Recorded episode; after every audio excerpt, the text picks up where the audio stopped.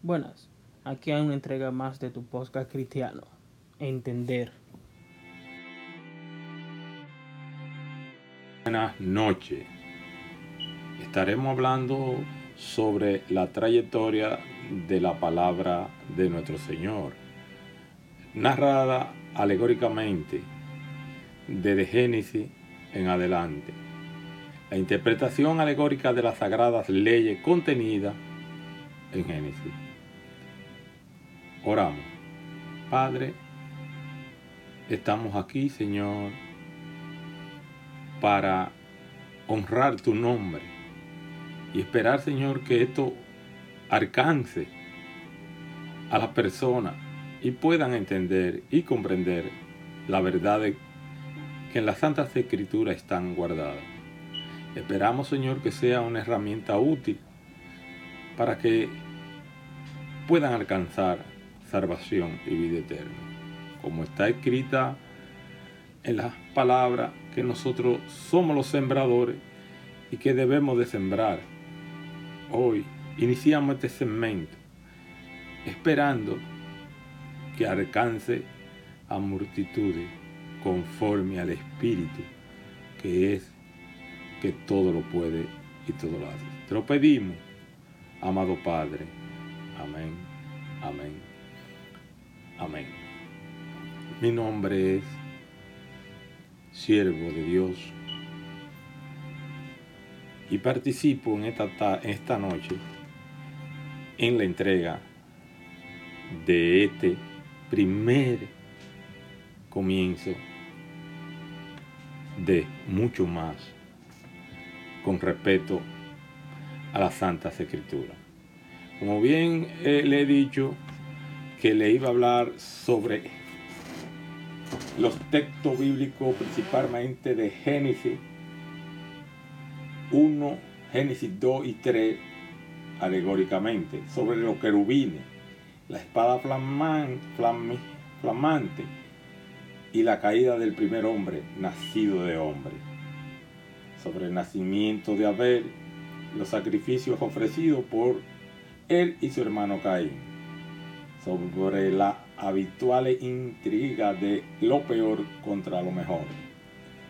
Y estaremos hablando desde el principio.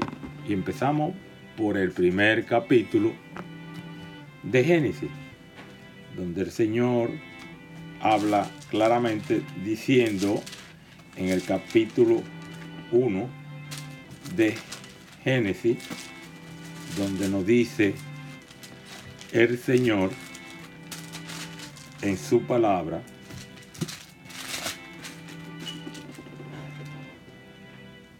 en el principio creó Dios los cielos y la tierra, y la tierra estaba desordenada y vacía, y la tiniebla estaba sobre la faz del abismo. Y el Espíritu de Dios se movía sobre la faz de las aguas. Y dijo Dios, sea la luz, y fue la luz, y vio Dios que la luz era buena. Separó Dios la luz de la tiniebla y llamó Dios a la luz día y a la tiniebla llamó noche y fue la tarde y la mañana un día. En este principio vamos a empezar a desglosar a través de lo que el Señor nos quiere decir sobre este primer versículo. Dice que la tierra estaba desordenada y vacía, pero antes de empezar, se supone que había de haber una tierra, que debía de haber ser construido una tierra. Y por eso llamamos el alegóricamente que el Señor está dando una narración para un entendimiento humano, donde habla del movimiento del Espíritu sobre la faz de las aguas.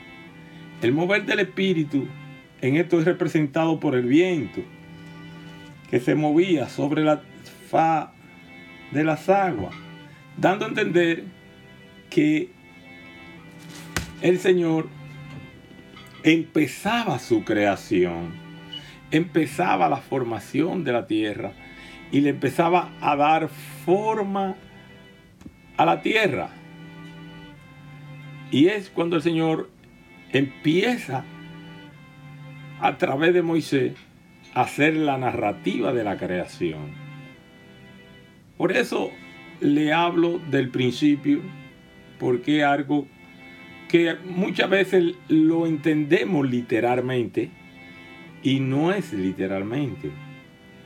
Porque Dios empezó narrándole a Moisés algo alegóricamente entendible y habla del principio y habla del bien y del mar. Y por eso vamos a ir desarrollando poco a poco lo que el Señor iba haciendo. Y el Señor nos dice que e, después de haber formado la tierra, la organizó para darnos sentido a nosotros de lo que es ser organizado. Dice que organizó la tierra y en ella puso los animales, puso al hombre, para que el hombre ladrara y cultivara la tierra y viviera de él. La narración nos está dando a entender de un propósito de Dios con el hombre. Y vemos cómo viene una rebelión narrada alegóricamente de parte del hombre, donde el hombre se subleva contra Dios y peca. En la narración, el Señor nos muestra diciendo que una serpiente se acerca y entra en contacto con el hombre. Y empieza narrando diciéndole al hombre que fue puesto en el huerto del Edén que no podía tocar ni comer del árbol de la ciencia del bien y del mar. Alegóricamente aquí vamos a ver a qué Dios se estaba refiriendo. El pecado consiste en la desobediencia. Dios dijo que no podía comer del árbol del bien ni del mar, el árbol de la ciencia. Cuando el hombre es puesto en el huerto, el hombre está desnudo. La desnudez aquí es expresada en que en la mente del hombre no existía el mal ni el pecado. Simplemente el hombre era semejante a Dios, sin maldad cuando el hombre se ve en la posición, solo entra en una completa lucha con su propio interior, donde su mente empieza a generar una serie de preguntas sobre sí mismo, de por qué no podía comer del bien y del mal. En su interior, el hombre empieza a no razonar, sino a llevar el placer rumbo directo hacia la inteligencia. como no razonó el hombre, sino que se dejó llevar por el placer, cae el hombre en el pecado. El pecado consiste en desobedecer la ley que Dios le había ordenado, la primera ley, que no comiera. En la narración que nos está dando a entender que lo que ha habido es una desobediencia de parte del hombre, la cual viene generándose dentro de nosotros mismos por querer hacer nuestra propia idea y nuestro propio propósito, sin tener en uso la razón para que la inteligencia pueda actuar con libertad. En este contenido vemos que el hombre no razona y se va derecho a la inteligencia, ve que lo que está ofrecido es algo apetitivo a lo que se llama humanidad y decide por hacer lo que el hombre entendió que era bien para él. Una usurpación de trono. La palabra dice que lo que se habló fue, sería semejante a Dios, sería igual a Él.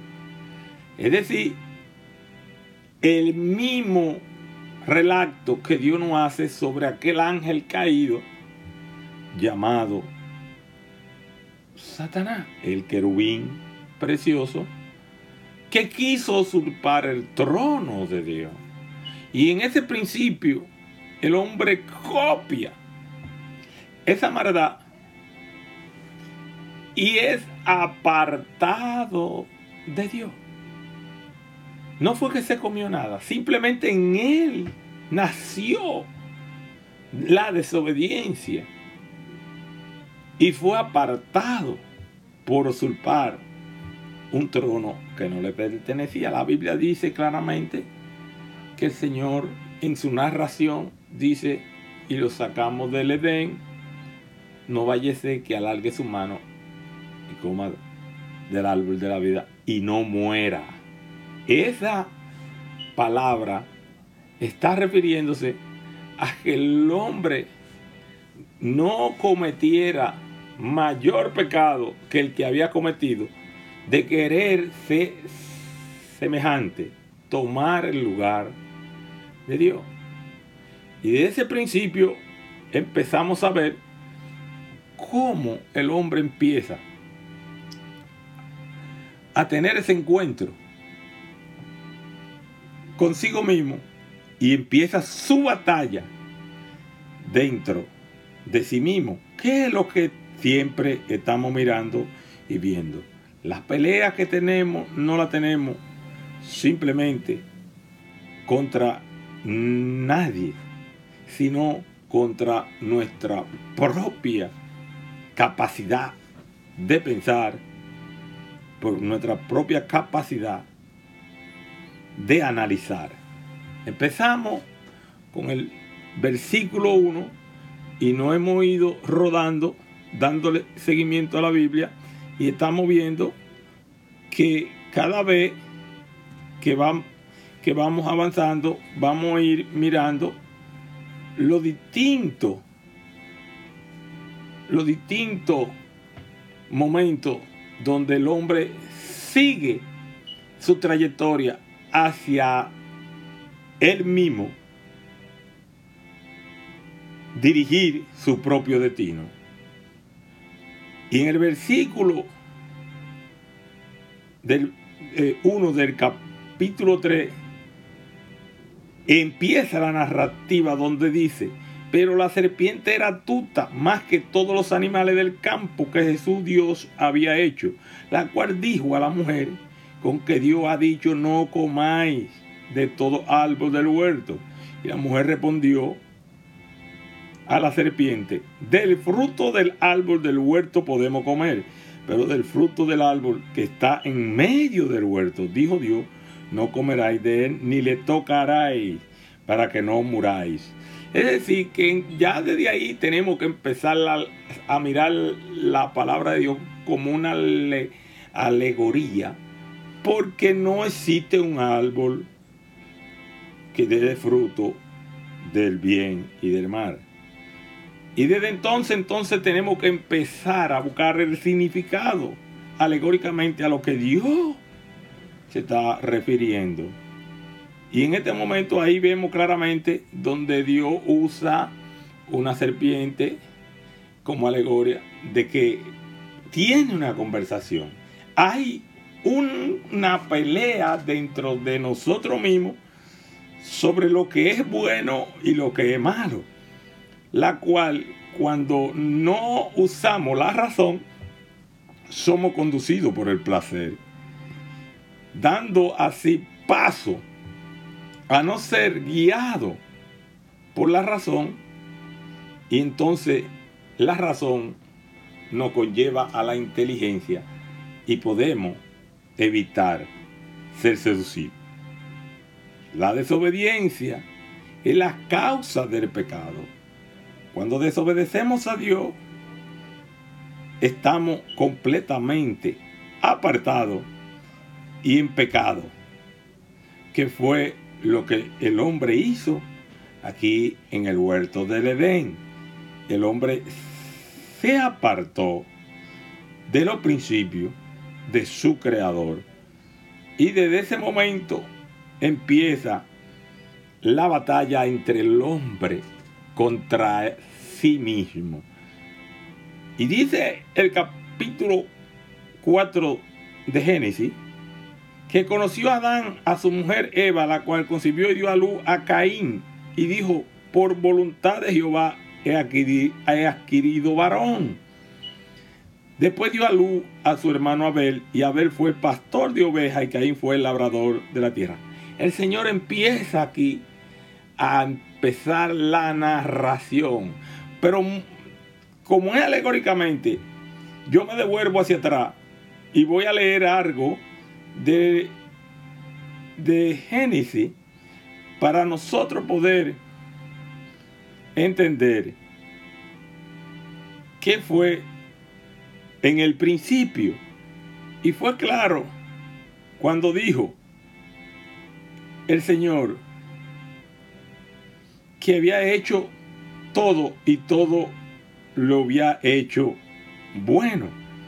Es decir, que Dios estaba dando y por válido y bueno todo lo que había creado. Y terminando Dios su obra, dijo, y vio Dios que todo era bueno. Y de esa manera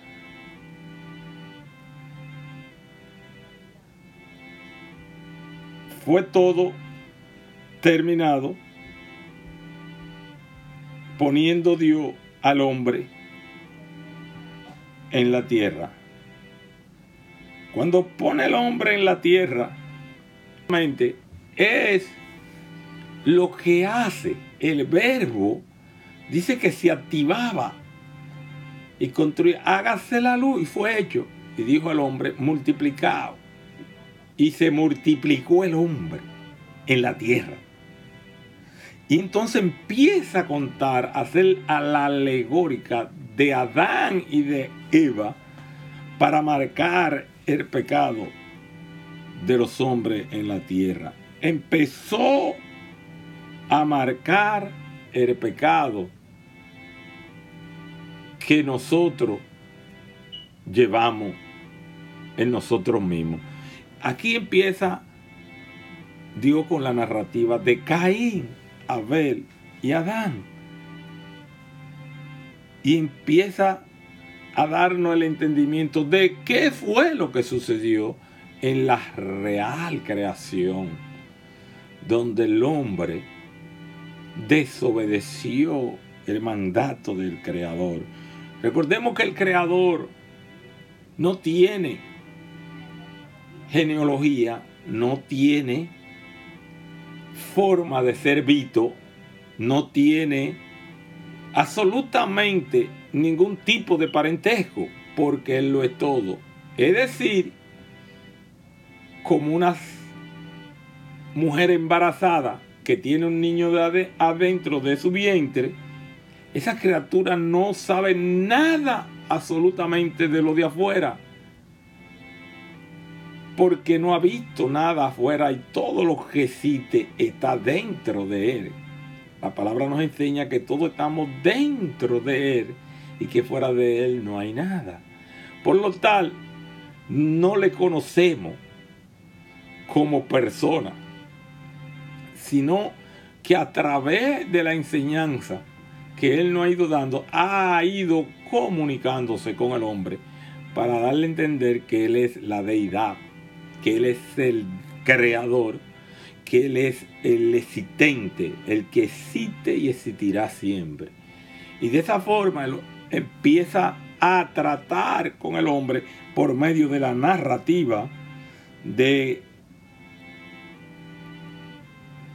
de Adán y de Eva, diciéndonos cómo, cómo el hombre en su interior se fue degradando él mismo por su pensamiento, por su propia concupiscencia, de desobedecer a la razón y llevarse del placer. Eso fue el pecado que trajo la muerte. Seguiremos hablando más luego sobre este conocimiento, donde vamos a ir entendiendo el significado de Génesis, para que Dios no trata de narrar la existencia del hombre como su criatura creada por él. Dios le bendiga mucho y estaremos próximamente con la continuidad de este primer programa grabado.